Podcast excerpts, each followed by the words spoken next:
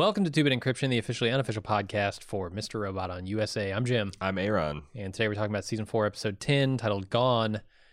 Aaron, you've seen it at least one more time. What'd you think of it? Um, there's a lot of things I like in this episode. I really like kind of what they were doing with Darlene and Dom and how they structured it to where they made, I think, the right decision for some of the wrong dis- reasons, maybe. And then they ultimately arrived independently at the correct course of action for both of them. And yeah. how they subverted, how it looked like they're leaning into and then subverting various fan community expect- uh, uh, expectations all through the end, I thought was mm-hmm. pretty good. I like seeing Irving.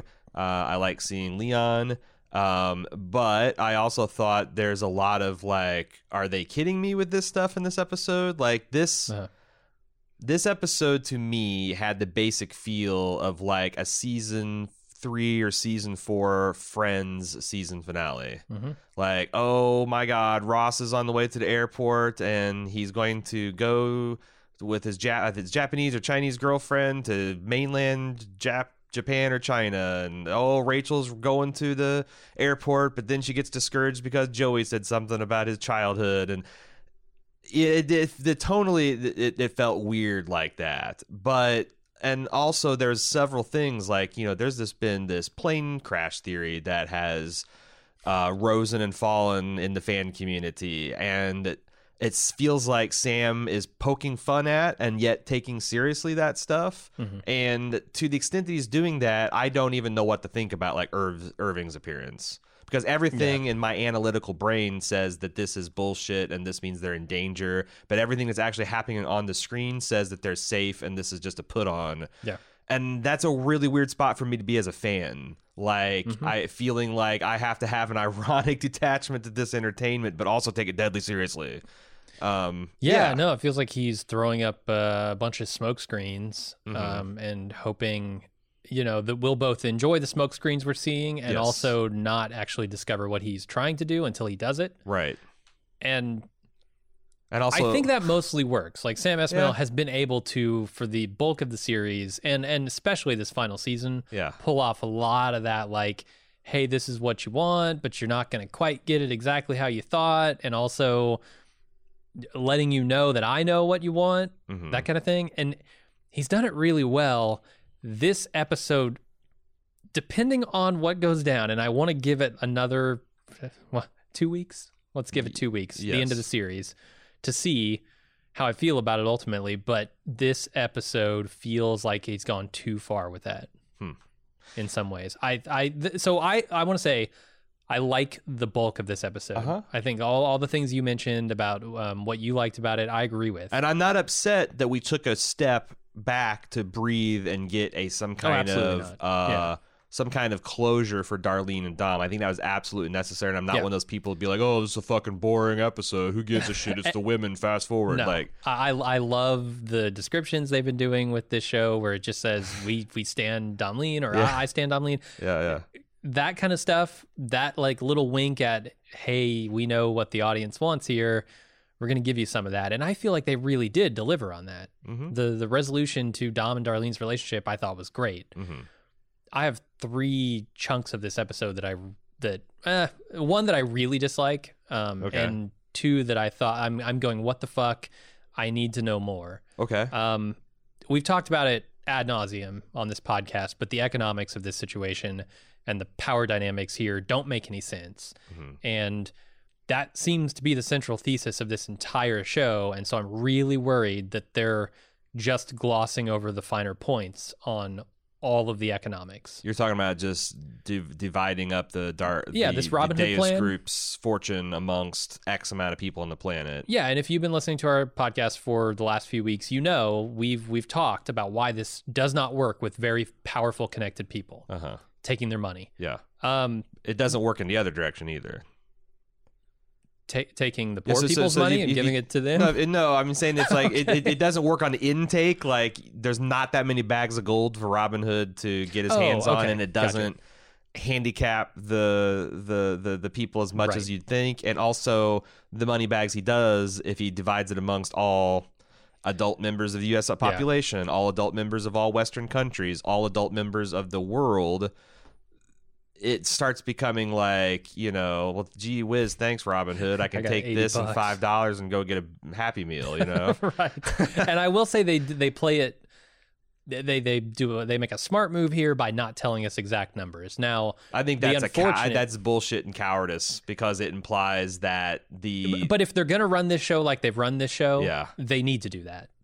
Because if you start saying, like, hey, here's numbers, and they don't line up with anything in reality, mm-hmm. it becomes even more egregious. Yeah. Um, and, but they made the mistake of giving us a number. We saw one hundred forty billion dollars in that one guy's account, and people have kind of reverse engineered the math here and figured out that this is not a huge amount of money, but it's probably a decent chunk of change. Well, depending so, on how, depending on who and what, how you divide it, yeah. Yeah. So that's point number one. Point number two that I disliked is Irving, and mm-hmm. you talked about how it's sort of insane, Darlene and Dom's reaction to Irving in this episode. Mm-hmm. And then two, or number three, I fucking hate the tonal clash uh, with the Carly Rae Jepsen song. Mm-hmm. I absolutely despised that the tone that that song brought to this episode. No, that's, that's, it is so not Mister Robot. That's the Friends season finale. It took me out of the episode, and all I could do was say, oh, God, this music. Uh-huh. And, and... Look, Mister Robot experiments uh-huh. a lot. I'm not going to fault it too much for that. But for me, personally, this scene did not work at all mm-hmm. because they were trying to go for this, like, fake rom-com moment that just took me out of the episode. But they didn't subvert it anyway.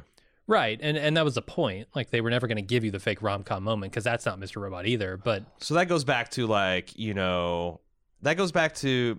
There's a there, yeah. Everyone uh, sub, subverting expectations is all well and good, mm-hmm. but as we found that, like, earlier this year with Game of Thrones, not necessarily is it welcome or wanted. You know, if you just completely, okay. you know, like some. Well, I have a basic expectation for a show to be good and satisfying. Mm-hmm. You don't want to subvert that expectation, right?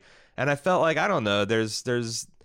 I wasn't like a really committed Domlene shipper, you know. I thought that was uh, because you know there's the, the the relationship began on just terrible, terrible. Uh, that you needed a couple more seasons for them to kind of square the relationship between them being betrayed, you know, the, the the blatant betrayal and like trust and all that kind of stuff.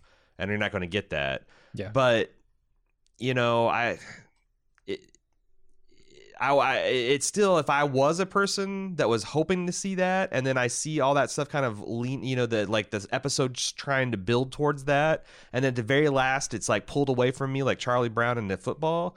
I, I, I guess I'm really bummed out, and it felt like I'm having my the salt rubbed in my wounds a little bit, and and there's a you know if you continue to do this stuff like where you tease people about the crazy theories that they're making about their show because you love they love it and they're mm. spending way too much time watching it, they're spending way too much time researching it, perhaps spending way too much po- time podcasting, and then you tell them that those ideas aren't important and kind of ha ha if you thought they were seriously, at best you're training your audience to no longer take the show as seriously and be as passionate about it because their passion has been not being rewarded, being made fun of. Mm-hmm. And at worst, it comes across as like William Shatner on Saturday Night Live telling the fans to get a life, you know, like actively hostile. And and I don't know that that's what Esmail intended. Maybe he was trying to be more playful.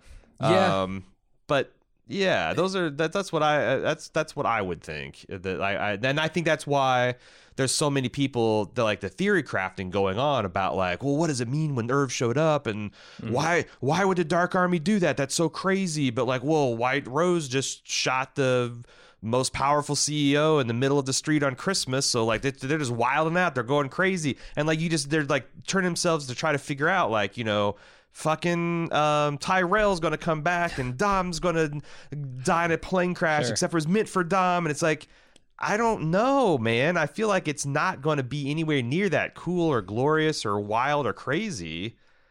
But yeah, I'm still trying to figure this show out. We are three episodes. But Irving shows up. What are the odds? What are the odds he shows yeah. up at the, this Boston International Airport the day after Christmas and meets Dom. They're they're astronomical. Yeah. Um, and, and again, coincidences do happen, but this is the show sure. where White Rose stares right into camera and intones, coincidences don't happen, you know? And like, that's the thing. I'm I, like, why I say I'm trying to still figure this show out three uh-huh. episodes from the end. It's crazy, right? It's because every time they do something, mm-hmm. I, I look at something like this and I say, well, that's clearly not within Mister Robot's wheelhouse. They yeah. don't give you these happy, saccharine endings. Something they wouldn't yet, do. And yet I look at episodes like last episode mm-hmm. and I say, when Elliot, you know, screams into the sky, when Darlene screams into the sky, we did it. We did mm-hmm. it. And the music swells and tells me they did it. They did it. Mm-hmm. I, am I being played with? Am I being lied to? I won't know until the very until we've seen every inch of film that he has to, to show us. Right. Because the, even in season one, going back to season one, the end of season one was supposed to be that triumphant, huge moment, right? We beat E-Corp. We took down the, the people who are ruining the world. But the football was taken away from Elliot, like Charlie exactly, Brown. Yeah. It was pulled out from in front of him. And uh-huh. I keep, at, with every time they unveil a new moment like that, I'm always waiting for the football to be pulled away. Yeah. And then they do it in this, do, this Domlene moment, right? Yeah. And so I'm assuming that they can't possibly not do that when it comes to the bigger, more important structural things about this show and the message. Yeah. But I'm lost. I'm swimming around here, and Sam Esmail's got the ladder by the side of the pool, telling and me you can since, come out in three more hours. Yeah, especially since like this show that is always pride itself in its realism and its grounding in fact, like the moment of triumph is something that like my my instinct um and what I know about the world is saying like, well, no, this this isn't. So it's right. like is so you're like eventually the ter- tables will stop turning, and eventually yeah. White Rose or Elliot will be on the upper have the upper hand of this table who has hands now. And I mean, it's been a hell of you a, know, like a it, ride. Like, yeah, like it's, it's spinning around, spinning around. But yeah. it, it's got to stop. But up until it does, like the table is still spinning really, really fast, and yes. I'm not sure. And you know, at, at the end, it's like, what if I think White Rose is one, but you know, Sam Esmail wants me to understand Elliot's one, mm-hmm. and I don't trust the language of the show anymore, or its yeah. its economic underpinnings. Then that's a that's problem for me. Now, there's a lot uh-huh. of people that like you know that are doing this and are not doing uh, whipping out their phone and doing calculations on fifty trillion divided by two hundred million and stuff like that. Yeah. That that might just be like, oh well, you know, it's Robin Hood and that's good and and but but you know, I don't know those. I don't think that's the hardcore fans. And it does seem like yeah. it's polarizing. There are... It, it is. It, it, it feels very polar. Like, you know, I, I feel like after I've done this so many years, I can tell when, like, my view is an outlier mm-hmm. and when my view is, like, the majority and when my view is, like, one of the many tossed and turned into turbulent sea. And it, yep. this feels more like the latter when I'm looking at the Reddits and I'm looking at my feedback because I, I got, like, an equal amount of people saying... Uh, I can't fucking believe that Sam Esmail's flirting with the goddamn rom-com as I got people, those people saying that this episode is a rom-com have their heads right. so far up their asses. And I'm like, and that, well, that's... that's the, the, the that's the brilliant part about it, right? That it's like a yeah. subversion. You think it's going to be a rom-com, but I never thought it was going to be a rom-com. Right. Because that's not Mister Robot. And yeah. like, yeah, I, I feel you, man. It's, it's something where I'm not going to feel... settled at all with this show until the very end. Agreed. And having it said remains that, to be seen if I'm going to be satisfied by this yeah, show. Yeah. Although I think this last four years of, of the show has been, with with and maybe an exception around the uh-huh. second season or so, yeah. uh, pretty amazing. Yeah. Like the journey has been worth it. I'm not going to be disappointed with my time spent on Mister Mm-hmm. Robot, but I might be disappointed with the ending. Yeah, no, and, I, and endings are tough. That can happen. Yeah, that can happen, and it's not fatal to like you know. Sometimes it is. Like I think that uh, you know, look at what happened in Game of Thrones. It's like, man, such a huge community, enthusiastic community yep. that like what's left of the community seems to be just there to like make jokes about the double D's and mm-hmm. the H B O canceling prequel orders and stuff like that. It's it's more of a yeah, cynical, the, meaner fandom absolutely. than it used to be. But and I think that's earned. Like Game yeah. of Thrones was fucking up for seasons yeah, before the end. It was. Esmail hasn't fucked this season up. I no. I like this season a uh-huh. lot. It's. It's one of the best Mister Robot seasons, probably, yeah.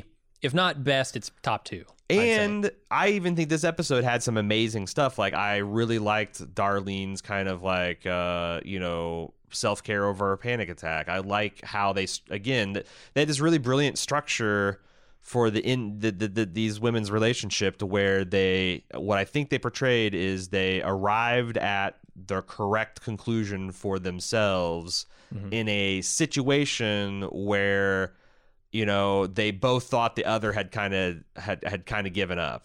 Yeah. And I think I think Dark, I I don't know, cuz it's it's or, or they made the right decision for the wrong reasons, and then the universe immediately, at least in the case of of uh, Dom, blessed her decision by giving her her first night of sleep, and right. I don't know how however many years I, she said. I just think of the Rolling Stones song. You know, you can't yeah. always give what you want. Sometimes, sometimes you get what you, what you need. need. Yeah. And I think that's exactly what happened to both of them. Yeah. This episode, that'd been and, perfect... and it was satisfying. Yeah, it was very satisfying. Yeah. And but it's just like still Irving is what, and some of the things like Dom, like yeah. Dom playing like she's just shell-shocked, bewildered through, and also she's just less than twenty-four hours recovered from oh, a stab wound man. and surgery. Yeah, like, you know, I'm I'm not even. I, I people just want to say that I'm nitpicking. Like, I'm really letting a lot of stuff slide. Absolutely, this is like major structural things. Which I guarantee you, stab me in the lungs, I'm not coming back the next day to do a podcast. I'm not running. I'm not running sixty gates to do it for no, damn definitely sure. Not. Up a I'm, set of stairs. I'm not shoving enormous dressers in front of my door. Yeah, shit like that, which I don't care. That's fine, yeah. Whatever. People yeah. recover quickly. Look at Elliot. He got hit by a fucking car, mm-hmm. dropped off two cliffs, sure. and he's basically fine. I'm okay with that. Yeah. But there, that's, there that's are because he's actually a robot, Jim. I don't know if you saw that's the true. theory. Uh, uh, okay, let's get into the recap. We've yes, talked please. a lot about this episode already. Housekeeping. Something new coming out just this week. We have Bald Move Christmas merch. This is a first for us. We made some ornaments with our logo on it. Uh, Alexis made some cool reindeer skull enamel pins that are absolutely metal. Literally, they're they're made of metal with enamel on them. If you want to add some Bald Move Jolly to your holly, check out merch dot bald move dot com ASAP so you can get these by Christmas. Speaking of Christmas, we're doing this Christmas thing for club members. We do it every year where we watch and podcast Christmas movies, Christmas-themed movies. And I think this year might be the best yet. If you're a club member, stop what you're doing right now. Go watch the videos that we made. The podcast versions, they're fine. But the videos are even better because Cecily went and added a bunch of contextual clips from the movie, and it just takes things to a whole other level. Go to bald move dot com. You can't miss it. It's on the front page. I just watched Home Alone two, and it's been like three months since I recorded it, and it's fucking hilarious. We put the entire McAllister family on trial. Kevin, Buzz, all the way to the despicable Uncle Frank. Jim, history's greatest monster. Grandpa Joe from Charlie and the Chocolate Factory, or Uncle Frank from the Home Alone franchise. I'd have to see Uncle Frank's history. Like, I don't know how far back this goes, how long he's been conning the family, but Joe's got a twenty-year con going, so I think he gets it. It's a, a debate to be had. It's close. And I, I think there's hints that Uncle Frank is a sex pervert, and there's I, yeah, Uncle Joe, uh, Grandpa Joe's just running a just a lazy scam. Yeah, so, he's just milking his family. Sure, uh, he's not scarring Charlie and or their chocolate factory. Uh, non-club members, we're also giving away the last uh, year's wait. Non-club members, we're also giving away last year's twelve-minute short film, The One-Man Manger, A Very Giamatti Christmas. We did pyrotechnics for this video. It's extremely polarizing. You can see it on our website or search YouTube for One-Man Manger. Check it out. Uh, it's kind of a bummer, but we had to reschedule our interview with Kim Renfro because of scheduling issues last week. Uh, but we're going to have her back this week to talk about binge culture, The Mandalorian, and all things Baby Yoda, coming out again later this week. Rick and Morty also came back this week after taking a week-long break, and we got full coverage of that, which is one more episode to go for this little half-season deal that they're releasing on Adult Swim. But we're here for the surprisingly smart extra-dimensional dick jokes. If any of this stuff sounds good, go to bald move dot com to subscribe or search for the show name wherever you listen to podcasts. Dom is recovering in a hospital bed as she realizes who White Rose is thanks to a news broadcast. Uh, the doctors tell Dom she can't leave soon, and her family is in a safe house, but she can't see them because they don't trust her. Dom demands to be discharged against the advice of her doctor, and they let her go. Uh, she can't take a cab home thanks to the anesthesia, so the nurse calls a social worker to take her home. Um, and we, we you see that the doxing of Deus is making news all over the place. Um, they're trying to fight it with sort of claims of fake news and yeah. like... all these security outlets that are probably urge, under their thumb. Caution and believing, right? Like, you know, take, unverified. Take fucking Gideon and E-Corp. If E-Corp came to him and uh-huh. said, "Hey, we got this big scandal. Uh, we just got doxed," And they go to Gideon and they say, we want you to deny that this is actually true or question the validity of these documents publicly. He would fucking do it in a heartbeat. Yeah. And he'd so, also ask him if he wanted the, uh, them, him to, to wax their car afterwards. Right. Yeah. So you got to imagine, like, this is not legitimate security concerns about the authenticity of these documents. It's more. It's the big. The, it's the, the money and the power media behind that them. Is being having their leashes chan- chan- yeah. uh, yanked by their their overlords. And, and this is yeah. a detail I really liked uh-huh. about the the realities of that situation. Sure. Right. Yeah. You don't just dock somebody and suddenly they get taken down. Yeah. There's a there's a struggle. And I think there's also something Kafka-esque about um, juxtaposing that with like this the the struggle as an individual person that has liberty to leave a hospital. You know, okay, yeah. like like how this is all very much for your benefit and your concern, and you know, just to help you out, but mm-hmm. also fuck you, and I'm a burly guy and I'm going to push you in this chair, and if you hassle me I'm going to get security, and it's going to be a bit uh, uh. yeah they they really set a tone for Dom in this episode with this first scene. I mean, yeah, the the the closing and opening doors over yeah. and over again at the end of uh-huh. this scene. Yeah, how absurd is it? She's parked out there, yeah. like not in, not out. The door, the fucking robot door doesn't know what and to do with her. How grating all of it is, mm-hmm. and and her numbness. Like you, you feel all of it. Yeah, and it's they brilliant. Did a great job. Again, they didn't take uh, you know, they they didn't take the episode off from a filmmaking standpoint. No, hell no. Uh, okay, Dom gets home, she medicates, she prepares a sandwich, and then Darlene shows up. By the way, yeah, casually grabbing a handful of Percocets and downing them, the rest of this episode, she would have, I guaranteed, gotten a good night's sleep, and I don't think she makes it through the car ride. Yeah. Like, holy shit. Did, have they ever hinted that she has a problem? I can't I thought remember. She was pretty straight-laced. There was a theory that, like, maybe... Uh, those suckers she that she was she was always sucking on were like some kind of Molly sucker. Do you remember that? Like some kind of like was this uh, a Lolita thing? What's what's going on I, here? I, I just remember that being like the suckers is that people were speculating that was some kind of drug or some some kind of thing. Mm. And I'm like, I never. I thought she was pretty straight laced. Yeah. Like just getting a handful of Percocets and gulp, you're yeah. gonna be out. You're gonna be out. You're gonna be out like a light. Uh, yeah. So she, Darlene shows up and tries to convince her to leave, but she wants to see this investigation through so that she can see her family again and apologize to them. Uh, they they kind of go around in circles here. They argue a lot about where she's safest, where any of them could be safe. Um, Dom claims that she's not alone here and she'll be fine, and she's got Alexa. And Darlene smashes it on the ground and says, basically, you're living in a fantasy world, uh, and demands that she she come with her. And that works apparently. Um, you had to kill her friend, and yeah, you kill, yeah. kill, kill the only friend. Who's who's more evil, uh, Janice or Darlene for smashing Alexa, her only friend? Did we actually see Darlene kill a person? Alexa. Oh, I'm sorry. Did we actually see Janice kill somebody? That's why I was ju- juxtaposing. No, but she was going to kill her family. Well, it's all hypothetical. I don't know if she would have gone through with it. One of them did kill. She might have been all bark, no bite. Friend.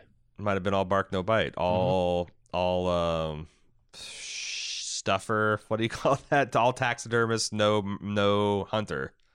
Yeah. Yep. Okay. All taxi, no hunty. Um, there's a couple. Biz- there's a couple ominous, weird things in this scene. Number one, do Faith people Hill. actually make oh. grilled cheese with mayonnaise? Yes, apparently that is a thing because it has a higher smoke point, and so it doesn't burn your bread as fast. It crisps it.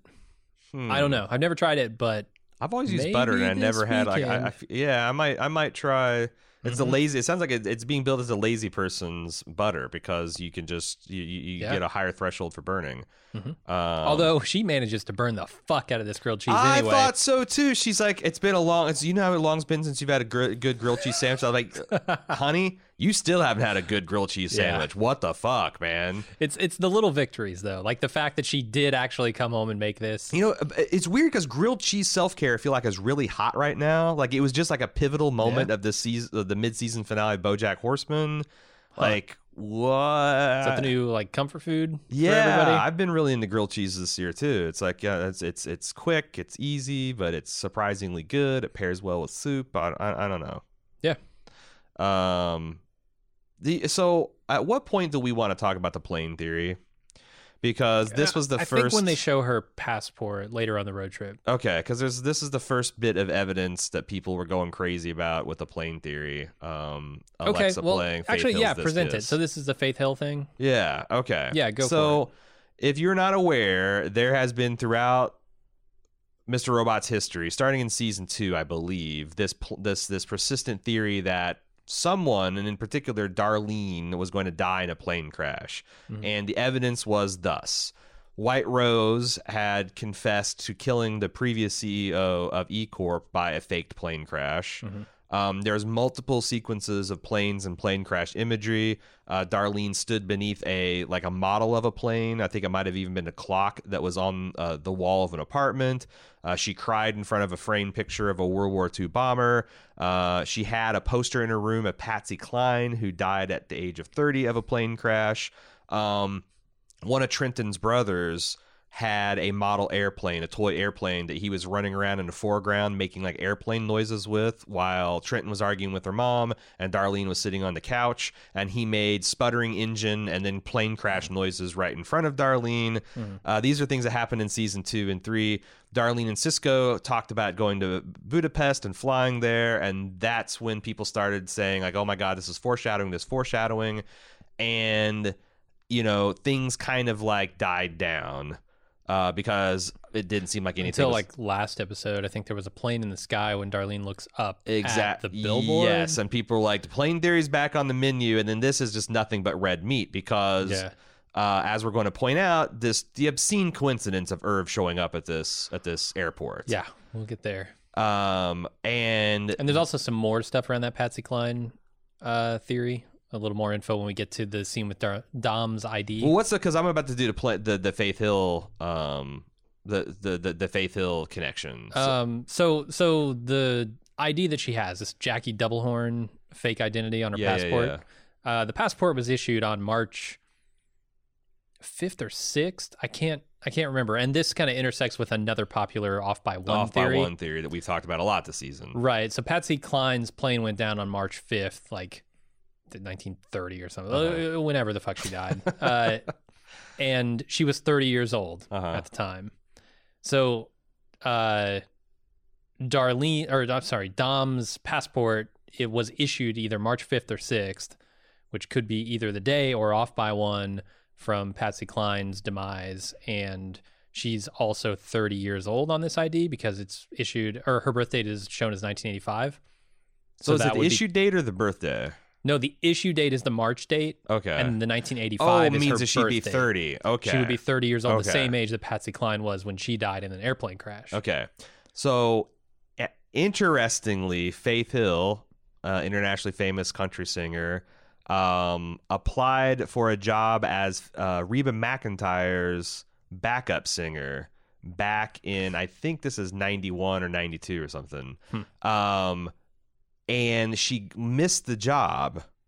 The person who won the job boarded a plane with Reba McEntire's band, took off, the plane hit bad weather, and Reba McEntire's entire band, including this new backup singer, was killed. Holy shit. So Faith Hill, na- by, by failing this audition, narrowly missed a plane going down. So she's the Darlene. So there is a, yeah, a theory that, like, Dom...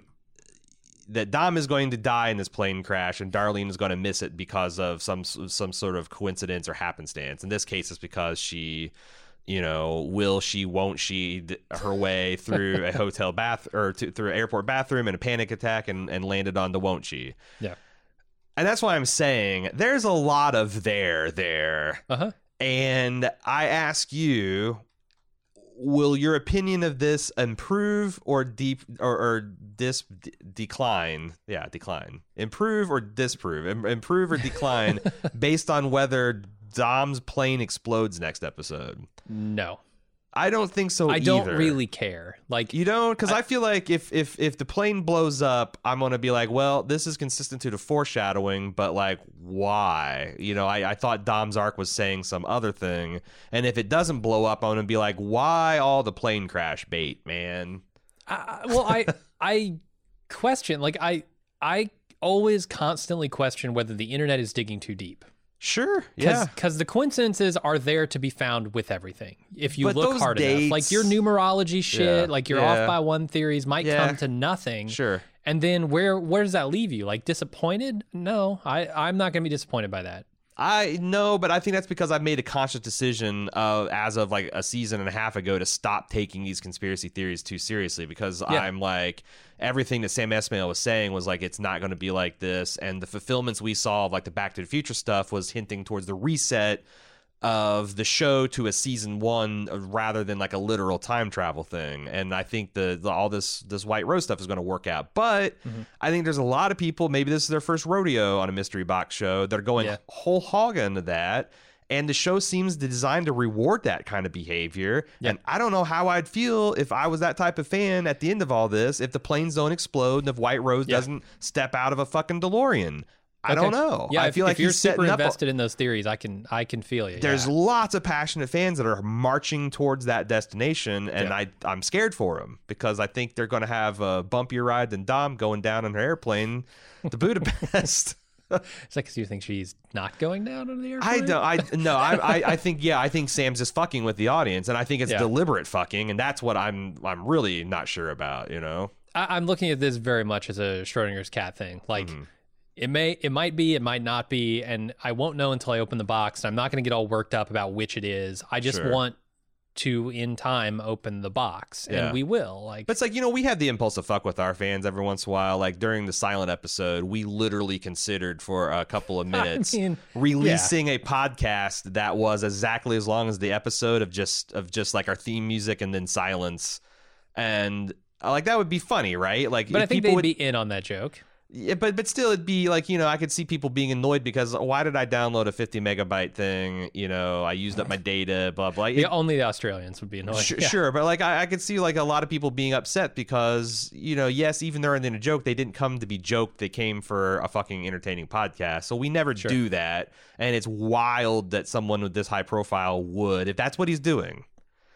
But I He's definitely ho- doing some of that. Yeah. There's no doubt about it. Yeah, um, he's he's winking at all of us. Yeah, but and, I might be over. I also might too. be overacting. Maybe the type. Maybe there's fans out there that like being teased and scared. Like it's like going to a haunted house.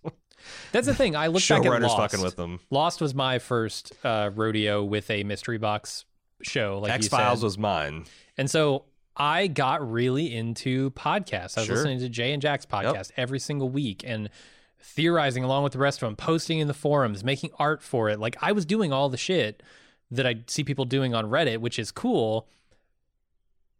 And in the end, I don't regret the journey. Like I really still treasure my time with that show. Sure. It's just, it didn't turn out the way I wanted it to. Yes. Yes. And, but I don't, I don't really, I try not to let that color my entire relationship with the show. Yeah. Like, yeah, I'm not going to go back and watch that show again because I've been there and done that and it won't be as good. Well, I but think like, that's the wisdom that comes with media consuming age is that I've been through several puzzle boxes and I've seen ones that are intensely rewarding and I've seen ones that were a yeah. tease and collapse upon their weight. And I start to feel like, uh, okay, when something feels like this, it's starting to feel like Lost. It's starting to feel like yeah. X-Files. When something feels like this, it's starting to feel like, okay, this is more like, you know, season one of Westworld. This is more like... um Uh, I'm trying to think of successful puzzle boxes. It's it's a lot harder to think uh, of those. True Detective is kind of one. The first True Detective, season. but it, a lot of its puzzle box stuff was just like accidental or like the you know took taken way too seriously. Um, yeah. Uh, some of the Fargos, you know, like uh, the, I know there's been there's there's certainly been ones that pay off. Uh, I mean, fucking The Watchmen right now. I think we are seeing a yeah. successful one unfold. Mm-hmm. Um, and Mister Robot's like always walking that line between, oh, yes, my time and attention to this show's mysteries is paying off to, like, drink more, more Ovaltine.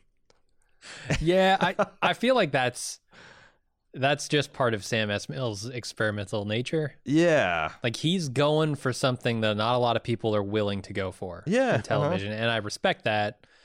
Will I enjoy the, yeah. the final result? I don't know yet. Yeah.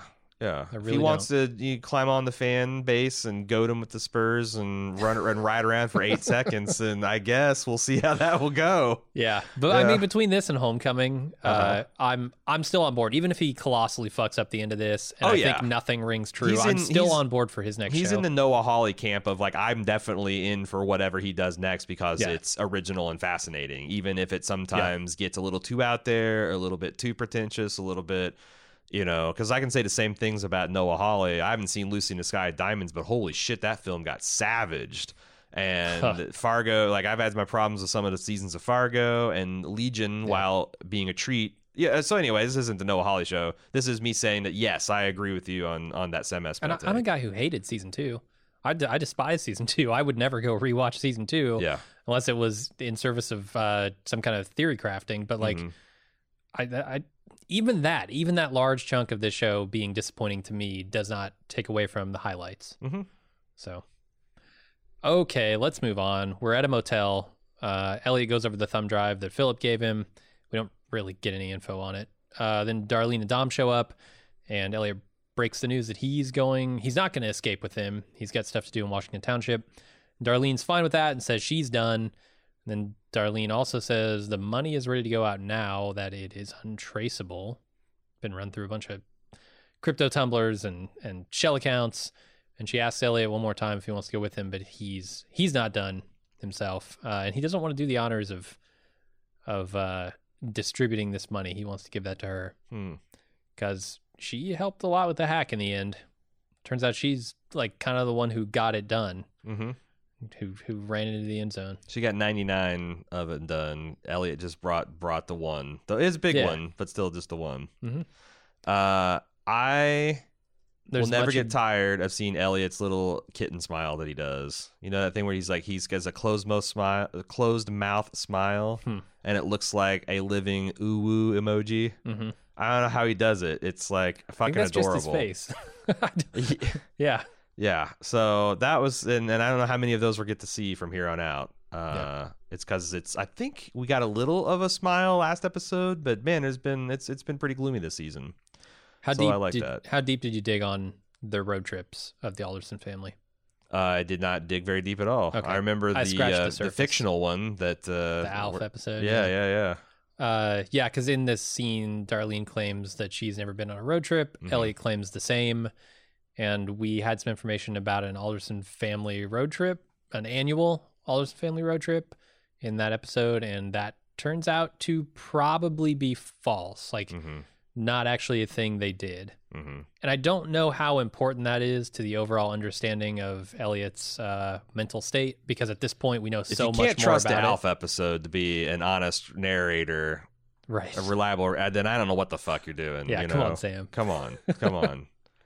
And now yeah. Irv shows up, suspension, the disbelief failed. uh, the other part of that road trip conversation, the Sour Patch Kids, mm-hmm. is actually kind of interesting. It's a callback to, I want to say it's season three, um, when Angela's holed up in her apartment, Elliot goes to see her, and they have this conversation through the door where they reminisce about this wishing game they used to play, mm-hmm. things they wish for, and one of those things was going on a road trip, uh, and he talked about how they would they would need to get a bunch of Sour Patch Kids, which is kind of a cool callback. Yeah. So despite not being, uh, not having ever gone on a road trip himself, Elliot Elliot knows what's up with road yeah, trips. He's been he's been planning. Stop at the gas station. Gotta get caffeine. Load up on a bunch of bullshit foods. Yep. Uh, my my go to is usually combos. I'm a fan. I uh I, I like combos. I like com- I like combos. I like uh uh peanut M and M's. Okay. That's my go-to like uh, road trip fuel. All right. What's your feeling both as a passenger um, on this road trip and also as the one who would be doing the eating of beef jerky? If he ate beef jerky, would I not like it? Yeah. I mean, just like, because I like to eat beef jerky on road I trips. I think beef jerky is fine. But it really stinks up a car. Does it? I've not noticed yeah. that. Maybe because I'm a beef jerky eater myself. There you go. Okay. Let's move on. It puts something substantial in your stomach. It keeps that tank full. Absolutely. Energy. Uh, did Dom take a shower between these scenes? She's got her hair like all up and she's been in the hospital and now it's down and, you know, it's looking different. I, yeah, I got the impression that no. Why, where okay. would she get the, yeah, the chance to she? take a... Yeah. Okay. Um, she's not able to get a soda, and she ends up back in the motel room where Leon's rolling a joint, and he claims he's here to help Elliot and Darlene and tells her to watch Three Days of the Condor, Condor to understand his philosophy of life. Yeah, I'm all uh, about that. Got that Contour myself. That Contour, yeah. That's that's the remake. Uh-huh. Uh, I did not do a ton of research on Three Days of the Condor, but it's pretty easy to get what he's going for with the synopsis. Yeah. Um, it's just simply about a C I A agent who is doing a bunch of research and figuring shit out, which, you know, Dom's an F B I agent yeah, who spe- likes to do spe- that. Specifically, he looks for weird random patterns and hidden coded information like novels, Uh, magazines, newspaper articles, and he uncovers an actual crime from reading a crime novel. Okay. Uh, and this is this is awesome. Okay, so, this ties this, into the episode so heavily. And this is why people are poring over the excerpt from Irving's book that yep. you can get on his fake publisher website, and mm-hmm. this is why people are screen, you know, capturing the brief frames of the synopsis of the book yeah. and trying to make out what blurry words say, because they think this is now the key, because they said the thing that says this thing is the key. And Sam Esmail is just rolling, is smoking his J and giggling. Yeah, right, and and pointing at the fans and laughing. Yeah, it's uh huh. I, but but how much is he laughing, and how much is he just kind of uh, feeding the fans? You know, like like giving them actual sustenance versus sort of just having fun with his I'm, captives. I mean, here. I don't know. Is this beef jerky or is this Sour Patch Kids? I'm not. I'm, yeah. I'm, I think the jury's out, as as you as you said yourself. For sure. Uh, where are you on Dom rolling with the punches in this episode? Because granted, she had a fistful of Percocet. Yeah. But she's always been this like kind of ramrod straight legal eagle type person, um, with the caveat that she also jerks it to perpetrate, uh, you know, perps uh, uh, uh, interviews. But do you think she walks into this room, sees Leon, and is like, yep, that's what I'm doing. I'm going on a road trip with this guy who blew out the brains of X amount of Dark Army guys who's who has weird loyalties, who's saying now that he works for the almighty dollar, which means, you know, which even, can be bought even at her low ninety-nine percent of her wealth gone state, White Rose probably has enough to turn his head. Like, no questions at all. No questions. Yep.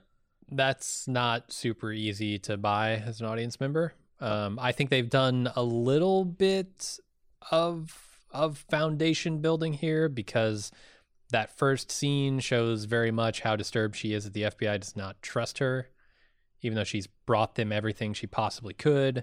I mean, th- is this like Dom just defeatist going through with like, okay, well, I guess literally sitting in my apartment and waiting to die is not the best solution, so fuck it, I'll go with Darlene, but she's just, yeah, you know, in complete whatever mode. Um, I think so. I think she, I mean, I, I think she still views her life as forfeit at this point. It's not until the very end of the episode where she gets some kind of Uh, I don't know, rejuvenating uh, event. Yeah. Joey but, Badass yeah. is uh, campaigning for a Leon spinoff on Twitter. Did you see that? I saw that. What, you, you in for a Leon spinoff? I, I might give it a try, but I don't think the I don't think the audience is there. I don't think U S A is going to be on board for that. That's true. If they have a similar fall off from like Breaking Bad yeah. to uh, Better Call Saul, then there'll be about seventy-five thousand people watching. Yeah. Um, but I don't know. I don't think that's going to work. Maybe it's a different audience. You could get Joe, because Joey Badass is a successful artist in his own right. Maybe you can bring that. There you go. Get that audience on board. Mm-hmm. Do you like the the the Mister like like Empire seen through the lens of Mister Robot kind of thing? All right. Still don't think the audience is there in U S A, but hey, I I I'd give it a try. I'd give it a try, Joey. Uh, so Darlene gets back to the room and they begin the road trip. Uh, Darlene sleeps and Dom and Leon converse, and they're kind of staying off the main roads. Um, Leon has to piss, uh, and he kind of harangues uh, Dom throughout this scene for not knowing anything about movies or books, apparently. Uh, Dom's got a passport under the name Jackie Doublehorn, which we kind of talked about. With a little prodding from Leon, she tries to figure out her new identity, which is a pastry chef with a soft spot for Nutella. Had to rewind a few times, catch Nutella. Mm-hmm. Um, yeah, so there's a mention of Vonnegut in this scene. And I did not get the reference. I was like, Dom here. I went and I looked into it a little bit. And um, this is part of, I think, Breakfast with Champions. Or yes. Breakfast for There's, Champions. We, we have some commentary in the, uh, the feedback about it. We do? Okay. I'll give it credit to it when we get to the feedback, because it seems silly to wait for it. But like the, as I think was also revealed in last week's feedback, the central conceit of this is Kurt Vonnegut, the, the author, steps, breaks the fourth wall and has a conversation with the protagonist of the novel. Gotcha. And people, one of the theories uh, resulting from that is that Sam Esmail, like he did before, saying hello friend to all of us earlier this season, will step behind the camera from behind the camera and actually have an, Elliot interrogate him about like why all this is happening. And that is huh. so fucking wild that it oh, it might work. Maybe. Like, I think it's it's one of those things like, fuck it, if, if Vonnegut pulled it off, then yeah. a person can. Probably once per per genre or or medium Generation. of literature, yeah. Okay, and, yeah. And you need to be a talent on that level and that kind of audacious, so we'll we'll see. If that's where they're going down, we'll see. Yeah. But that could also be fucking self-parody mm-hmm. uh, if they're not careful with it. So I'm excited. I'm excited for the possibility. So the context around the the idea of, of the mirror being the piss um, is that in the story, the character calls mirrors leaks because he thinks that they are sort of connection points between dimensions. They're leaks into another dimension. And so he says, steal me a mirror instead of... Take me a leak. Take a leak, yeah. Gotcha. Uh, what do you think Leon's real name is? Because we learn a few things about Leon. A, Leon isn't his real name. He's very... into Vonnegut, and he's also a Code Red guy in the scene. I think his name is Leo. Oh Jesus, the worst, uh, the the worst false name ever, pseudonym yeah. ever. Yeah, he saw Leon the Professional and said, "Ah, that's the kind of guy I want to be." I've seen some bad pseudonyms in my day, uh huh, but that might take the cake. Uh, actually, Leon the Professional, it's funny you mentioned that because I think that is what they're going for with him. Yeah, I think so too, probably. It's because the first thing I think when I think of assassins for hire, I mean, Leon's right up there. Yeah, absolutely. And I was looking around on Reddit this morning, like, I don't know, twenty minutes before this podcast, and I saw somebody had posted uh, a picture of him sitting on the car when he was out in the desert with Mobley and Trenton. Oh, yeah. Uh, and he was wearing the same... the same style of glasses that Leon the Professional wears on gotcha. the, it, throughout that movie. Gotcha. So they're definitely leaning into that with him. Very cool. Uh, so we go to the rest stop, which is one of the nicest rest stops I've ever seen. No, normally it's just like a patch of dirt with a, a fucking park bench. Yeah. I I've mean, seen some the, nice rest the ones stops I've seen. in my area and yeah. in, my, in my time. This one's paved. It's got a fucking... park, especially like ones that are just crossing the border of a state. I feel like the state's like the flex. You, you, you go right from Georgia to too. Florida, and like Florida's rolling out okay. the Gators and yeah. the orange juice, and you go from Florida True. to Georgia, and Georgia's like, oh yeah, well how about pecans? We got pecans. What's some, some peaches? Right. Fuck your oranges. We got peaches, and they got like yeah, they they get they get elaborate. They get elaborate when you go Apparently. from state to state. Or sure. when or when you stop next to a dam, I guess. Not so much in the Midwest because you roll from no. one state to the other, it's just kind of like meh. Yeah, you're lucky to get a sign. Yeah, yeah, yeah. Uh-huh. Um, yeah, so they're they're at this rest stop. Darlene tries to sort of savor this moment that she transfers all the money from their their Deus heist back to the people. Dom is kind of like getting in the way of that, and she has to calm her down. Uh, and she convinces Dom that this Robin Hood thing is uh, Robin Hood's a good guy, and this and she celebrates by screaming into the air like a lunatic, mm-hmm. but everyone is kind of celebrating, so it's not really that weird. Yeah, they're just assuming that she got uh she got her payday. Yeah. And she really needed it much more they, than they, these they other all, people. Everyone's attention snapped her and it's like, she got more money than us, go Get grab her. her grab her tell her tear her cell phone apart. Yeah, yeah, society descends into chaos as everyone now has something that they need to protect. Um, Tell us how much money this could possibly be. All right. So I looked it up, and apparently the world's combined net worth yeah, is something around two hundred fifty trillion dollars. When you say net worth, you're talking everything. All owned property, I'm all talking liquid the value assets, of everything all... that someone owns in the world, real property, and wow. it's two hundred fifty trillion dollars. and that if you divide that evenly up amongst almost eight billion people, that's about thirty-one thousand dollars per person.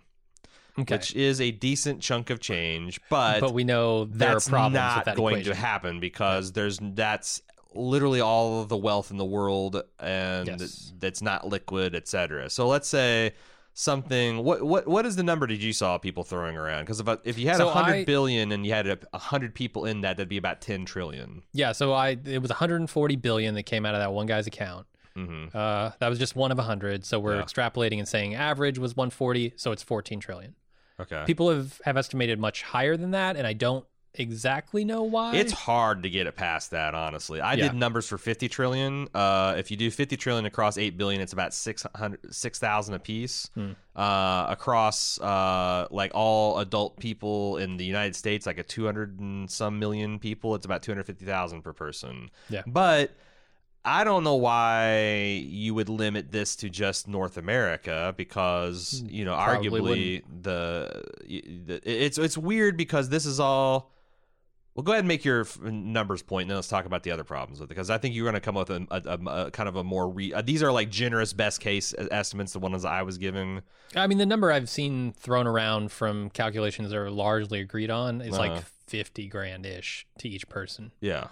Yeah. Which is a number that I would look at and go, holy shit, that's awesome. But it's not a life-changing amount of money. No. No, I don't think I. It just depends because, like, if it's across, because the number's that high, almost universally left off, like Africa, Asia, yeah. you know, South America, um, you know, and and if you're given, if you're Robin Hooding people and you're leaving off the most poorest and the most destitute, the ones most abused by this world new world order, yeah. then you're doing it wrong.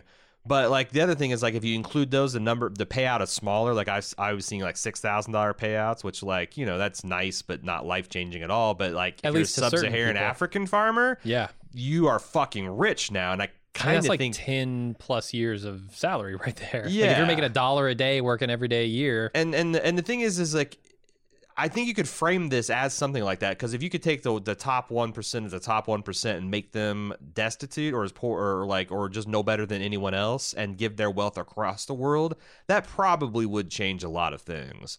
But the what the story they're telling is this: like these people in a fairly wealthy, um, advanced country being excited about getting. I don't know, maybe a year, maybe twice your year's pay, maybe half your year's pay, maybe a month's pay in your thing. Like I, mm-hmm. it, it did feel, if if you did the math for me any anyway, kind of underwhelming.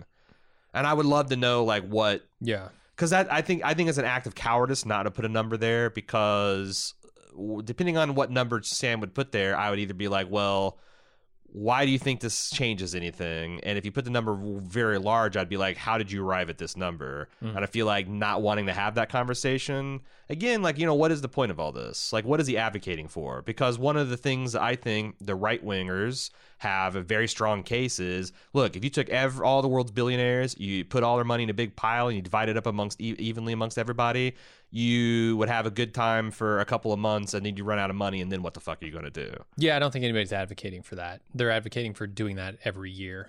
Right. Essentially. But, but like, which that is that is potentially cause for a big change, but this is a one-time event. But th- that's what I'm saying, a one-time yeah. event. And like, even if you did it once a year, like the billionaires wouldn't have a billion dollars the next year, you know? Mm-hmm. That's what I'm saying. Like it's it, I, I think that's persuasive, because if that's if that's why you're doing it, just to like hand it out to everybody, and you're not trying to accomplish anything else, then like it seems like not a great way to do things. And I think that this is kind of highlights that that that talking point issue, because Sam just doesn't want to have that conversation.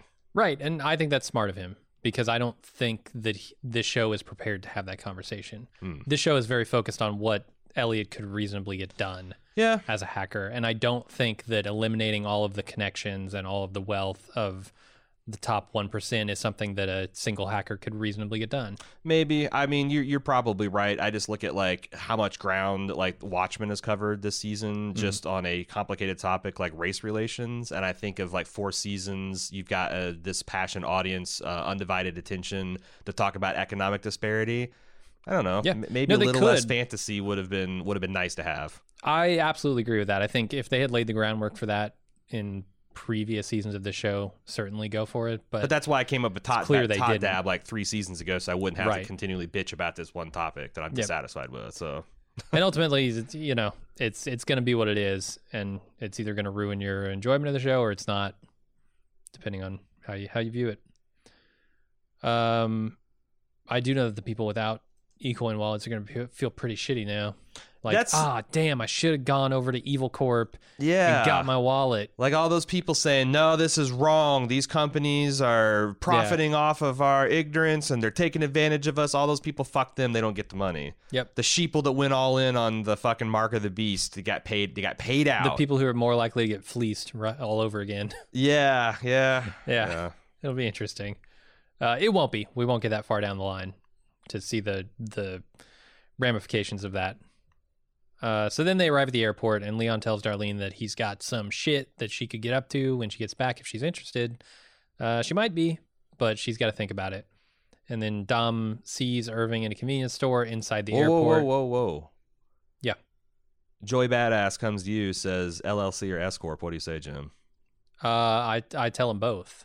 Yeah. I tell him incorporate as an, an L L C, but get taxed as an S-Corp. Yes, a k a that's the bald move it. Method. Lots of advantages for a, a, yeah. a person with the cash you're talking about, Joey. Joey, yeah, you want you want the S corp. You want to be able to yeah. take them dividends and, and at roll the, at your... the cap. You want to take them dividends at the capital at the at the capital. What Hell the yeah. fuck is it called? Roll your joints twice as big. Yeah, capital gains tax. That's what you want. You don't want to pay that mm-hmm. payroll tax. That's for suckers. It's no. for suckers.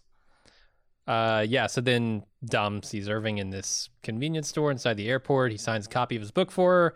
Dom asks him to please not hurt her, but Irving isn't interested in hurting them because they apparently don't care about her anymore.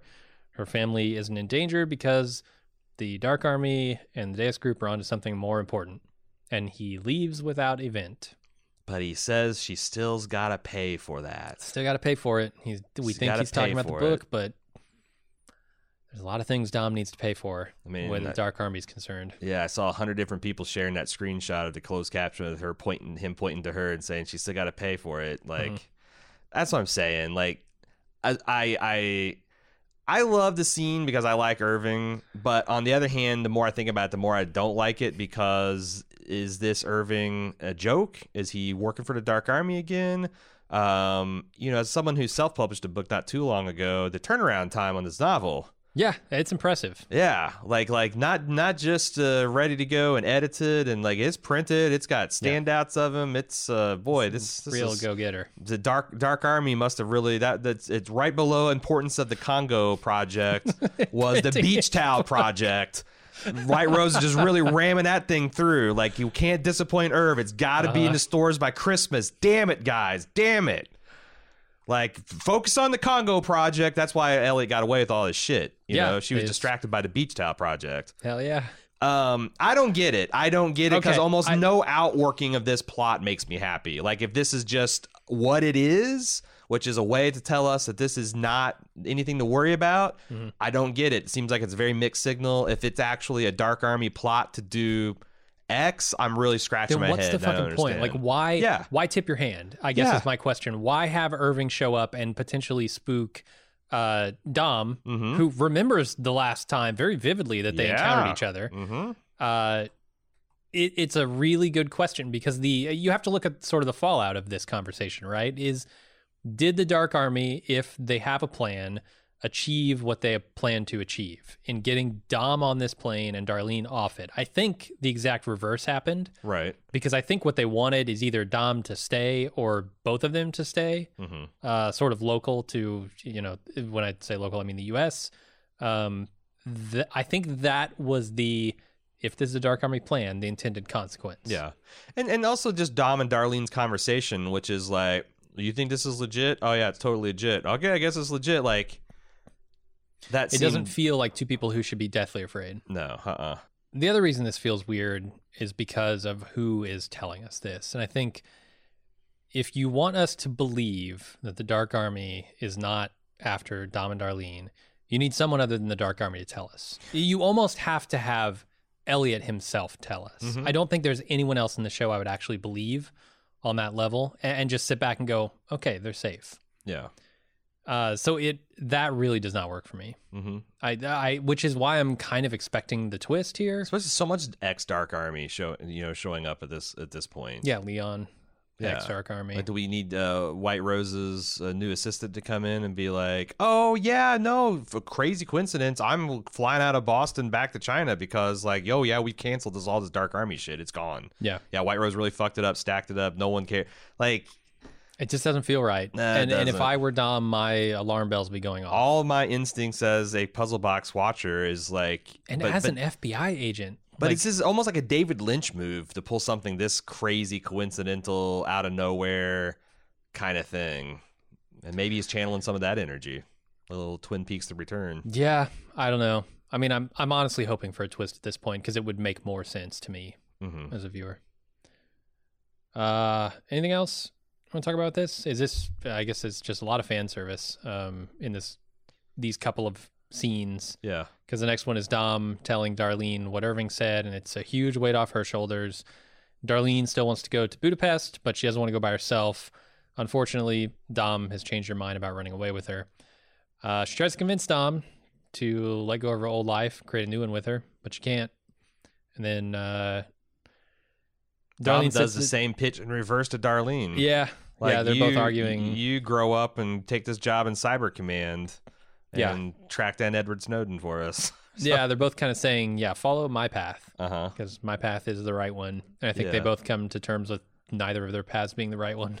Yeah. Um, but yeah, Darlene sits at the gate deciding whether to get on this plane, and Dom's deciding uh, whether or not to leave this terminal. They end up... Uh, deciding not to do either, and they miss each other at the gate as Darlene freaks out in the bathroom, has a panic attack, and Dom boards the plane. And this flight takes off, and Dom sleeps her way toward Budapest, um, while Darlene stays in the States, determined to take care of herself.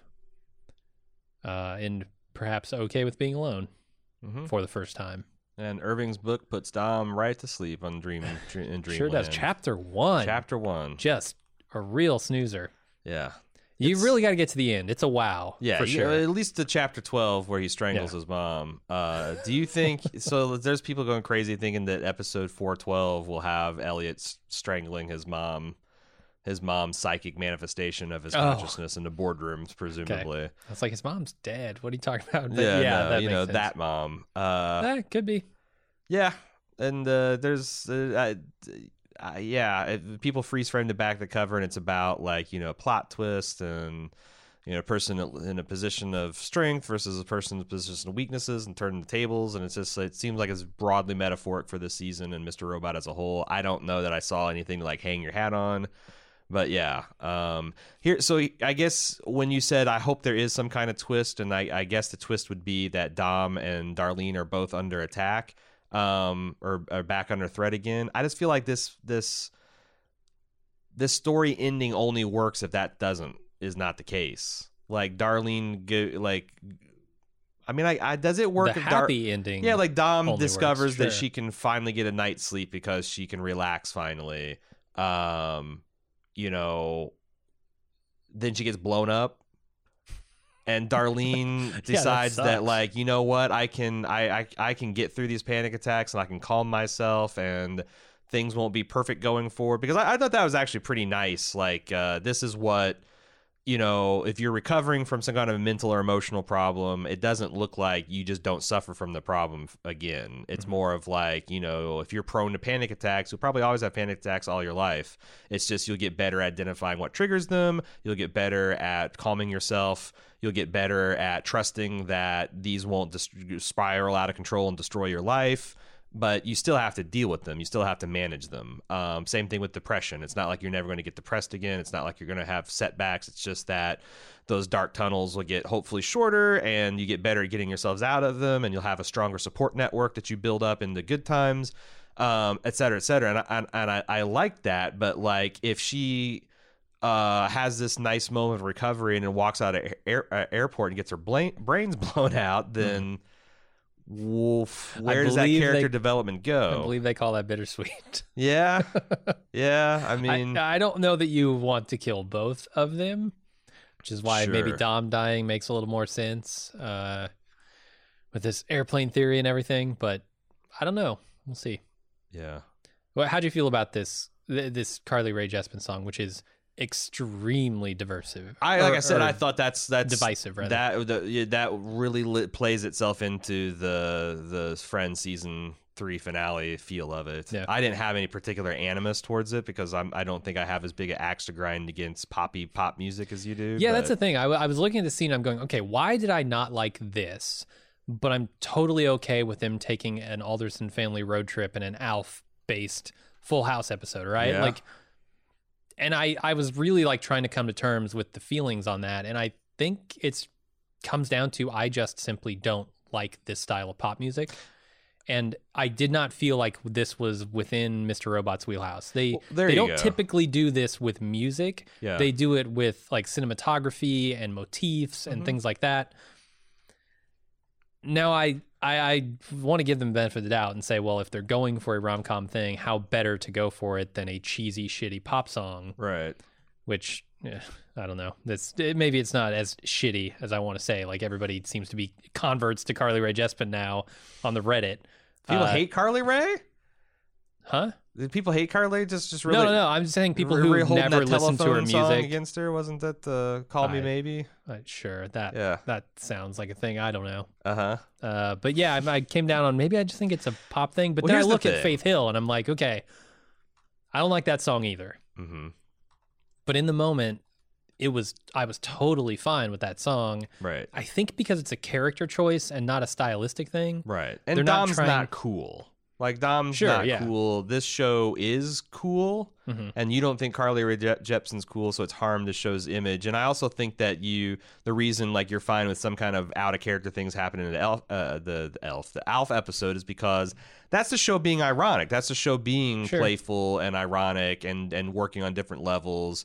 And you know when you're you're getting this. Uh, Uh, music that is the soundtrack of the actual episode, and it doesn't sound like Mister Robot, and it doesn't fit your mold of what you think. You know, it'd be like Neo showing up in a bow tie, yeah. in The Matrix. Like, nothing intrinsically wrong with bow ties. His, his residual and maybe some people can pull it off, like but like, why is he wearing the monk robes with the red Tucker Carlson bow yeah. tie? Like, I thought he was supposed to be cool, and and, and not just cool, but a very particular kind of cool. And this yeah. show is a very particular kind of cool that maybe this pop portfolio doesn't fit into. I it think certainly that's, didn't that's for me. The, that's the where the gears are grinding. Yeah, but I don't know. But, but maybe I'm just uh, a little more closed-minded than your average Mister Robot viewer. Who Can knows? I ask you, there's one other thing that I forgot to talk about at the time that uh, that that.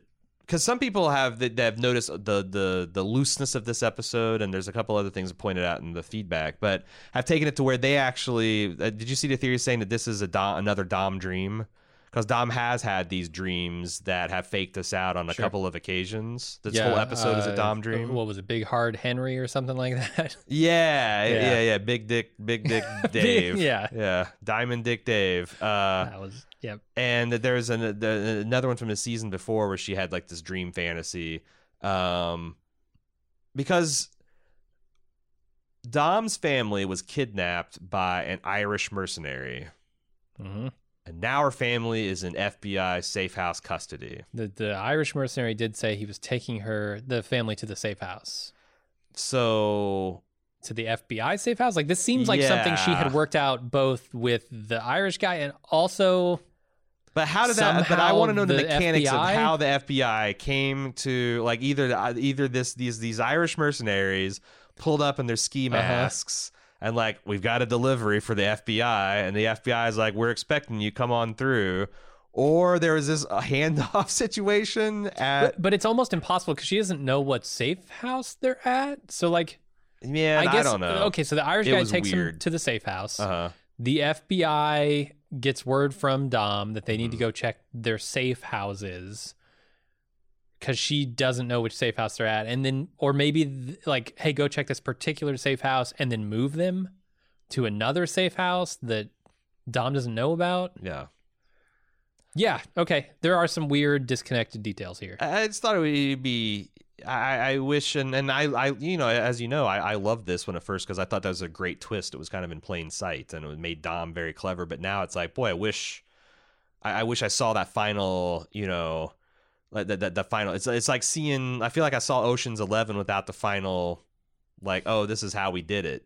Okay, yeah, the recap. You know? uh-huh. Yeah, it's like it's like they just cut from uh, uh, uh, George Clooney being lock, locked up in the back room to them smoking cigars outside in the fountain. I'm like, what? Yeah. Wait, what? Brad, I, I, I, maybe Brad Pitt was a SWAT team guy, and uh-huh. I don't know. Maybe the, the goofy Asian dude was in that uh, buffet table. I, I, think, I don't I know. The I don't pinch, know. The pinch probably did something. Yeah, I, yeah, yeah, yeah. Maybe. Yeah, right, right. Yeah. The the flapjack had a role to play, but I, I just don't know. I don't. I want to know where the flapjack went, man. Yeah. Is that too much to ask? No, I don't think so. Maybe in the the, the Blu-rays.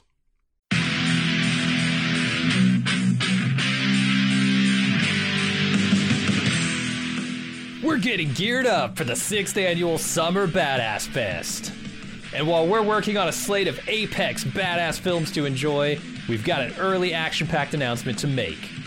Just like last year, we're kicking off Badass Season with a live movie watch and podcast recording. We've rented out a theater for connoisseurs of action films and Bald Move fans that just want to have a great time. Unlike last year, this year's movie is top secret. Hush, hush. No hints. Except, it's incredibly badass. It stars an absolute icon of the genre. We're willing to bet most of you haven't seen it, and it's going to be an incredible viewing experience with a packed house of bald movers. Those of you who came to last year's screening of Total Recall know what a party it was, and those of you who didn't, haha, now's your chance to experience it. Meet me and Jim, order some custom movie-themed drinks at the theater's full bar, then watch us record the full podcast for the movie. We reserved a venue over twice the size as last year, but seating is still limited. It's happening Friday, Friday, Friday, June twenty-first at seven p.m. in our hometown of Cincinnati. Get full details and buy tickets at bald move dot com slash live. Cincinnati's actually a pretty great city to visit, and we've got lots of details for side adventures on our event page as well. The Reds are playing the Boston Red Sox in their fantastic Riverside Stadium. The thrills of Kings Island just minutes away, and I'll be leading a kayak trip down the scenic Little Miami River on Saturday. Again, get full details and get your tickets now on our Badass Fest six page at bald move dot com slash live. Live.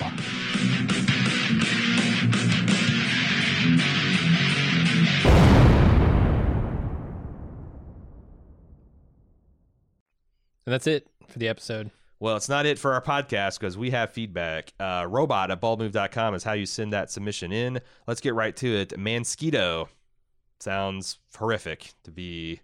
It's like Jeff Goldblum, only even a bigger asshole insect character. It's true. Your your your your life must be a daily struggle, Mansquito. Try not to get swatted out there. Angela's apartment, where uh, had had some uh, questions about Angela's apartment where Elliot and Darlene has been staying. If you'll recall, on the walls and fridge, there are pictures of people. Pictures include one or more people. However, their faces are covered in either red or yellow tape or Post-it notes. Okay. I about pooped myself on rewatched on, on a rewatch and witnessed the same phenomenon at the house the White Rose was held up in. I think it was Season two, Episode ten, when Angela was brought to the house with framed pictures on the wall, again with the red and yellow paper slash tape blocking the faces. My guess is that these are dead people. White Rose has killed the home's occupants and their faces were covered for some reason. Angela's apartment pictures are likely the five nine victims. Seems to be a theory rolling around that these people are somehow both alive and dead until they are observed. Some sort of Schrodinger's cat type of phenomenon. But why red and yellow? Ketchup and mustard? Your guess is as good as mine. Not sure if you talked about all this, but then I thought I should bring it up again in case, uh, since we're in end game and we'll, this things will likely come up uh, very soon. Maybe Eve. Uh, so I know this was a, talked about a lot in the preseason because in some of the trailers we got to see, um, I think, a some kind of science facility mm-hmm. that had a whole bunch of like famous physicists and stuff like hanging on the wall, and their mm-hmm. eyes and st- faces were taped over too. And people were trying to figure out what it all meant. And I confess, I haven't seen many of those type of theories floating around to what they... Uh, what they might mean. Um, yeah. I, I, I can't even guess. I honestly can't even guess. I mean, so there are a couple of colors of tape. The, I, yeah, I'm hmm, not pulling anything. So I just want to throw that out there in case the hive mind can put something together. But like, I, yeah, I haven't seen anything really great that uh, uh, explains that. And it's one of those things that's like, I, that might turn out to be the spiral patterns on the kids' bedroom walls in True Detective. Like, it's just kind of creepy, menacing, mysterious. I, well, not like a set dressing mistake, but more like just kind of oh. creepy, menacing, weird for weirdness sake. It's not like has a literal point. Like, okay. like why does the Dark Army wear devil masks? Mm-hmm. They could wear any type of mask, right. but why do they wear Asian devil masks? Like, what? I mean, maybe there is a satisfying mythological reason or some kind of lore in the deep, you know, Sun King monkey god stuff, but I don't know what it is, and I don't think it is going to, if I if I get out of Mister Robot not knowing why they wear those particular devil masks, it's not going to be, it's not going to break my heart. Sure. Uh, Scott from Chicago, he wants to talk about all the things that don't add up in this episode. And this is an edited list because I took out the things I knew what we were going to talk about. And also just this was a, an exhaustive list. So okay. here's what Scott has problems with. Uh, from the movie quotes from uh, with, with Leon and Leon not being his real name, the Vonnegut mirrors references. We heard Leon's reference and are shown mirrors multiple times this episode. And last but not least, Leon's man, nobody fucking reads anymore. I took this as not only reading books, but Dom reading between the lines, even the curbside drop-off, Leon's comment of, until the next episode then, clearly went over their heads. Uh, he is hopefully in the show until the end. Do you think that Leon's comment of until the next episode is got a double meaning of, like, I'll see you in the next episode and likely kill you? Or do you think... Oh, I don't know be... I'll likely kill you, but um, maybe. Uh, but yeah, I think it probably has a meaning. You think it's going to? I mean, if he comes shows up in the next episode, then there you go, yeah. Leon fulfilled. I wouldn't be surprised. We haven't really seen him do anything. Like, there's been no payoff to him yeah. working with Elliot. And, and I don't know Darlene. why, but I would buy Leon having his weird kind of fourth wall breaking character. Like, I think you can get away with a like a completely crazy guy like that mm-hmm. if there's only one of them in the show. But, yeah, I mean, uh, we were asking why the hell they brought back Vera. And Vera turned out to be a critical sure. component of this season. Lynchpin. Why the hell bring back Leon if he's just going to drop them off at the airport, right? Yeah, yeah. Uh, is Leon still Dark Army? Has he been recontracted? What are the odds that no one former Dark Army drives him in secret through the backwoods of Connecticut to get to Boston, only to find another former important Dark Army operative hawking his book there at the gift shop? Mm-hmm. Made me think of Leon's quote about not just focusing us on the why, but the when, the where, and the how much. Yeah, I know. This is the yep. this is the schizophrenic nature of this episode. It wants to be taken seriously, but as we've this is kind of the other side of the person kind of taking it seriously, where we're like, ah, oh, this is just kind of a joke. Yeah, like these kind of questions seem like they demand answers, right? When Irving's trying to tell her to sell her the book, he says it's perfect for long flights. How the hell does he know? She know he's she's does he know that she's on a long flight?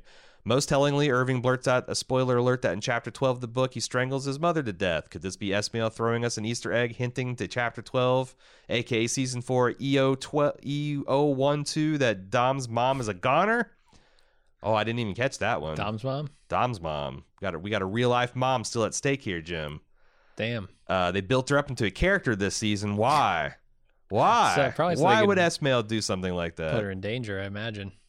With all respect, when a used car salesman says, trust me, you should have your guard up. And Dom DePiro clearly does not. She wants a fairy tale ending so badly, seeing her family getting her job back and being with Darlene, that she fails to recognize that Irving's comment that, uh, from the Dark Army, or that the Dark Army has skedaddled off to something more important, has to be true, and they're all safe now.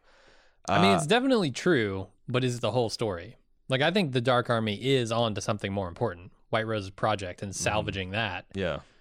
But yeah, is is the whole thing true, right? Yeah, they're gonna they're like so eventually they'll get caught up on their busy schedule yeah. and oh look, here's a loose end. Could be. Uh, when Dom asks Irving what the Dark Army is doing now, he tells her that I cannot tell you. The tone clearly indicated to me that he knows, uh, but he cannot say. Although I think Dom just maybe wants to believe that he doesn't know because he's not privy to that info. If you pause the show and it's on the back cover of the book jacket, it describes Beat Chow as this thrilling tale with a twist ending you won't forget. Hopefully this is an Easter egg from Esmail about the fate of the Mister Robot characters and how everything in the show will pan out. With ten minutes left in the episode, we have Dom telling Darlene, all I know is we don't have to run anymore. And then, of mm. course, four ten ends with the two of them literally running back and forth through Logan to and from the gate. Love the continuation, parenthetically. of the White Rose slash Price time theme, although there is an error because the departure screen said the flight was leaving at ten oh three p.m., but Darlene's boarder pass showed six fifteen p.m., in addition to seat twenty-three D, which could not have been the vacant middle seat next to Dom. Oh, my God. She got on the wrong plane. I mean... they're going to blow up a different plane. She won't be on it. So time is definitely a thing in this show, but yeah. we also know that Esmail occasionally fucks up. He fucked up the vintage of a wine bottle from earlier this season. So, like, is it that hard to coordinate all the dates and times as people are randomly walking by things and seeing news articles? It seems extremely difficult. Yeah. I never understand how they're able to manage it, honestly. Yeah. Um, you know, you make it one person's job to do that, I guess, and then... Her but, her plane is going to go faster than the speed of light, uh-huh. or or near approaching the speed of light, around the planet many, many millions of times, and yeah. then she'll arrive at ten p.m. But, I mean, my point is, how do you tell a guy like Scott to relax on this stuff? Because the show has taught him yeah, to, no, I, like, keep his eyes wide open and, and take his Adderall and obsessively notice all these details. I mean, all these things being off. And I'm a lot like Scott. Yeah. Like, I, that's I'm inclined to do that, too. Right. It's just... man, I don't know where I sit with this thing, and it wants me to not feel. I'll take handfuls of Percocets, and it'll all be fine. Yeah. Speaking of that, after a whirlwind day of anesthesia, Percocet, and the drinks at the airport bar, Dom finally nods off in her seat on page one of Irving's book, no less, mm-hmm. and begins that good night of sleep and rest everyone has been saying she needs. Wonder if we'll get another Dom nightmare scene to open episode four eleven. It's ironic that calling uh, four one one is a direct is directory assistance, and Dom needs that more than anything in her life right now. Okay, next episode. Opens up, uh, Dom wakes up on the plane. She looks around her. Some, she can tell something's not right. Mm-hmm. And she discovers, oh, shit, there's a bomber on this plane. Oh, my God. And there's a there's it's a shootout. The Irish bastard. Yeah, there's a shootout. She's trying to take him down. She can't. The plane blows up, and then she wakes up in her airplane seat. Ah. Uh. What if she wakes? How annoying will that be? Or what, I was just thinking, like, what's the most absurd thing that I could actually see? She wakes up and her stewardess is White Rose. Okay. And then the person and sitting everyone... beside her is White Rose. And then across his way, yeah. it's White Rose. Her mom comes up. It's White Rose. It's like, it's White Rose all the way down. But there's a single Irving. There's a single, yeah, he's the captain. Her. Uh-huh. Yeah. But then then he then he looks, looks back and it's White Rose. Mm. Uh, yeah. Seb wrote in and said, I'm amazed Amazon let them break an Alexa and call it something you order toilet paper with. Amazon let them? Let? Because I can fucking get on a camera and break an Alexa and say, this wipes my ass for me. Yeah. And I don't think Amazon is going to have damn all, fuck all to say about it. It does seem that, like, production usually try to approve that, but it's more of in the sense of, like, can we get some sponsorship money? Like, it's almost mm-hmm. like a product placement thing. So, I don't, yeah, like... Amazon can't keep you from breaking Alexa as art, man. They certainly cannot. Yeah. Um, it's, it's weird to watch through Amazon streaming service, Mister Robot, as mm-hmm. they're trashing an Amazon product, but yeah, yeah. what are you going to do? I know you two weren't big fans of season two, but I've definitely missed Leon's esoteric ramblings, so I'm glad we got some more before the end, along with Irving's cameo. I love the detail that Dom tried not to buy the book after that, but the cashier made her yeah. because he'd signed it. Because he defaced it, he defaced which is it. hilarious. Yeah, it's actually yeah. worth less now. Right. Uh, I Tell do. I like Gaiman. I like Leon's uh, ramblings. Yeah, I like well, it a lot. Leon is not the problem with season two. I'll you tell you that much. Damn right. Uh, I was so fucking there for that Christmas movie romance of Dom rushing back to go with Darlene, but I knew based on the episode description that they were going to fuck with us. I'm glad they still had time for a bit of a breather episode, and I hope Dom is able to be happy. I feel like we for- almost forgot to talk about this. So, Darlene thinks she needs to be with someone to be happy, mm-hmm. and she can't take care of herself. And Dom thinks she has to have all these responsibilities that are crushing her. And this control over her life. Yeah. And they both leave and get to a place where Dom realizes that she there's more important things that are responsibilities, and she needs to run away from them, and goes back to be with Darlene. Darlene has a panic attack in the bathroom and realizes that I can actually... take care of myself and I don't need someone. Mm-hmm. And that realization means I don't have to run. So Darlene has got the happier ending because Dom went back to get, find Darlene, But the way the, the the the show unfolded, her falling asleep for the first time means that she had backed her way into a healthy life decision. Yep. I agree. Uh, Dom's ending is not quite as happy. Yeah. Because she's not like, getting the things she wants yeah. or need. Well, she does get the things she needs, but definitely not what she wants. Yeah. Uh, Darlene kind of seems to come to terms, uh, sort of line line up what she wants and what she needs. I think that it's it's good because I was thinking the whole time when you're seeing Dom's obvious discomfort in working with these criminals and like uh, discomfort with what Darlene's doing with the Robin Hood shit and, you know, her trying to push her into Cyber Command. It's like, man, if they did get together, as cute as they are and as much chemistry as I think they have, one or probably both of them are going to be fucking miserable because they're going to be tr- constantly pulling the other in a direction to be less of a stick, you know, have a stick up their mm, ass or yeah. more have, hey, can you have a stick at all up the ass? Can it be like a half inch up there? Because you got no sticks in the ass and you're right. way too loosey-goosey. So I kind of thought, I, I thought that was the what the best part of the episode, like the just a purely Dom, Darlene, will they, won't they, and yes. the final won't they felt felt pretty good. But I'm not a big shipper, yeah. so... Uh, Jennifer wants to know, does Darlene know about Elliot's abuse or did he shield it from her? Do you think his mom knew? Mm. You mean at the hands of Edward, his yes. father? I think that's a little bit unclear. Okay, I'll go with that, but I have suspicion. Like, do you? Well, what's your suspicion? I think that Darlene doesn't know because if she did, I think she would have said something before. Like, I think that it seemed pretty clear yeah. that, that Elliot's thing was to shield his sister by pushing her in the closet and then attacking his dad to, you know, um, keep her away from him. And maybe yeah. that's something Elliot got. That's why he got the bat out is because, you know, maybe Darlene was getting old enough to start getting some of that attention too. And, and he wasn't going to have it. Um, mm-hmm. I think it, so. So that's my opinion that she, that Elliot successfully shielded her from the abuse. The mom, I got a pretty yeah, clear I'm, opinion on that too. I'm feeling a lot more down on the mom. Yeah. Uh, after finding out what Edward was doing. Uh huh.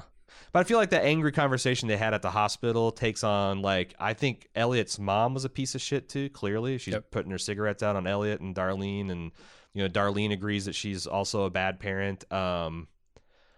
But I think you can be a, a bad physical, uh, you can be a bad parent that physically abuses your kid and also be kind of horrified slash disgusted that your mate has molested them too. Mm-hmm. And I feel like that's kind of, her mom knew about it, wasn't happy about it, and probably took, I I, I don't know, like, it, I, it it depends on what, what what you think about how Mister Alderson died.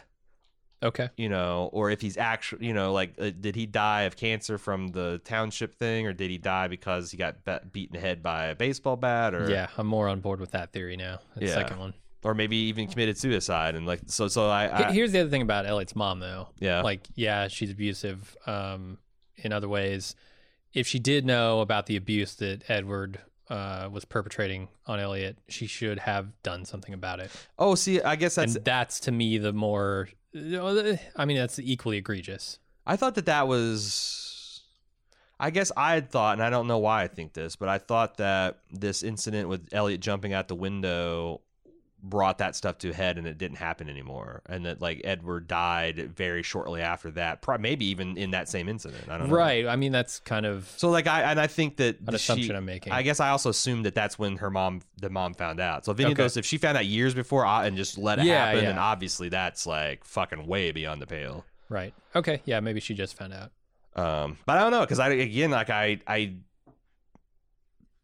If this, I, I will say this: if this episode, if, if this ends amazingly, I'm almost certainly going to go back and watch at least the first season because yeah. I think there's going to be a lot of. I remember season three very well, and season two, eh, I don't know, we'll see. But season season one, I like to see because I think there's probably a lot of little things that if you watch it with fresh eyes, it's like, oh, the timeline will make sense. Yep. But we'll see.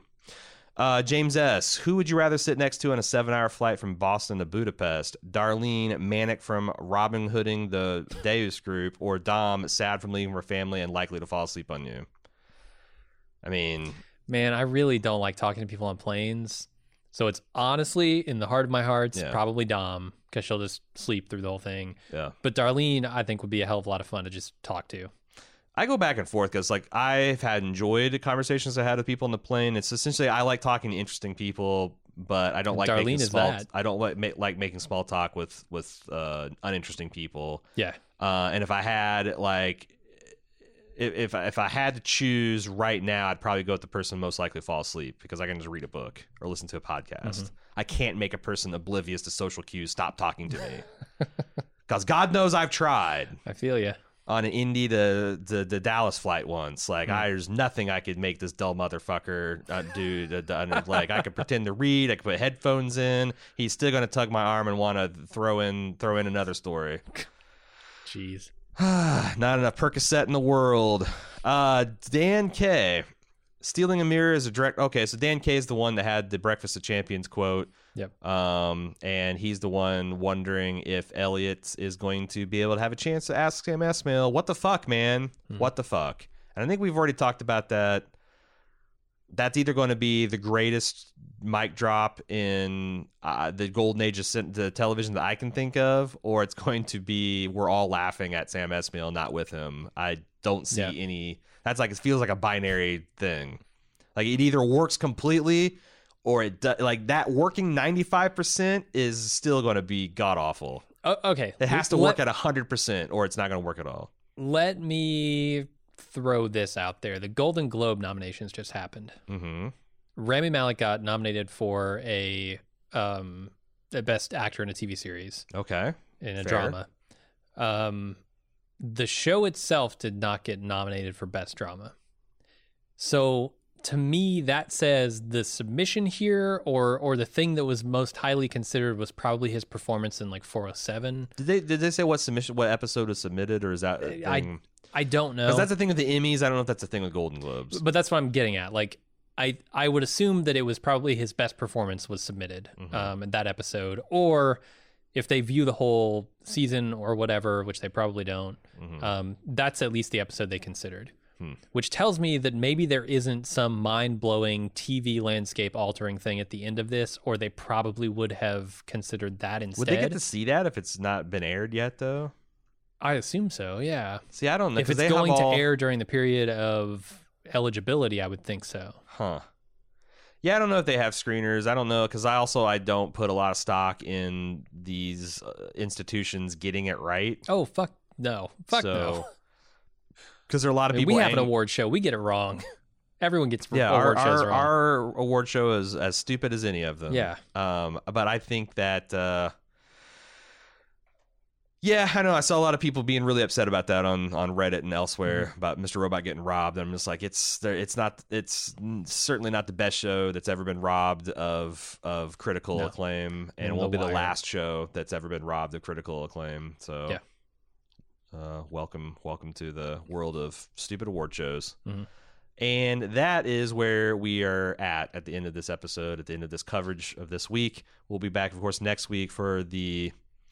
It's not the penultimate, but it'll essentially be the penultimate, because the week after it'll be a special back-to-back airing as from, from as far as I understand of the final two episodes of Mister Robot. It mm-hmm. will be the last podcast that we do before we come back from Christmas break. Um, so it'll be the penultimate for us. Uh, yeah, the plan is to do next week's podcast as normal. Yep. And then the ones that air right before Christmas, those two back-to-backs, we're going to come back the Monday following yes. and cover those before before like two days before New Year's Eve or whatever. Yeah, and, so it'll be like those. three or four days delayed yeah. from when you normally yeah. get it. But it's a supersized episode and it's over Christmas. Mm-hmm. What, what, what, what, what, podcasting I, I on hack. Christmas Day was uh, never going to happen. I, I got, I got, uh, I, I got to get some information out of a woman. I'm going to have to go real dark for that. I got a hack to do. I, I pl- I'm going to plan on showing up on Christmas and recording, but I have a, uh, have a feeling that I'm going to get hijacked by some crazy taxidermist. Uh-huh. She's going to make me listen to uh, Dan Carlin podcast all day, and I just won't. I just it just won't happen. I so. promised to drive a, a dirty Santa Claus home. Did you? Yeah. Well, that's nice. I bet yeah. he like volunteered to make sick children feel better. So he's doing good work. Uh, that's uh, that's where we're at. That please send your feedback to robot at bald move dot com. Uh, we'll see you next Wednesday. Until then, I'm Aaron. And I'm Jim. See ya.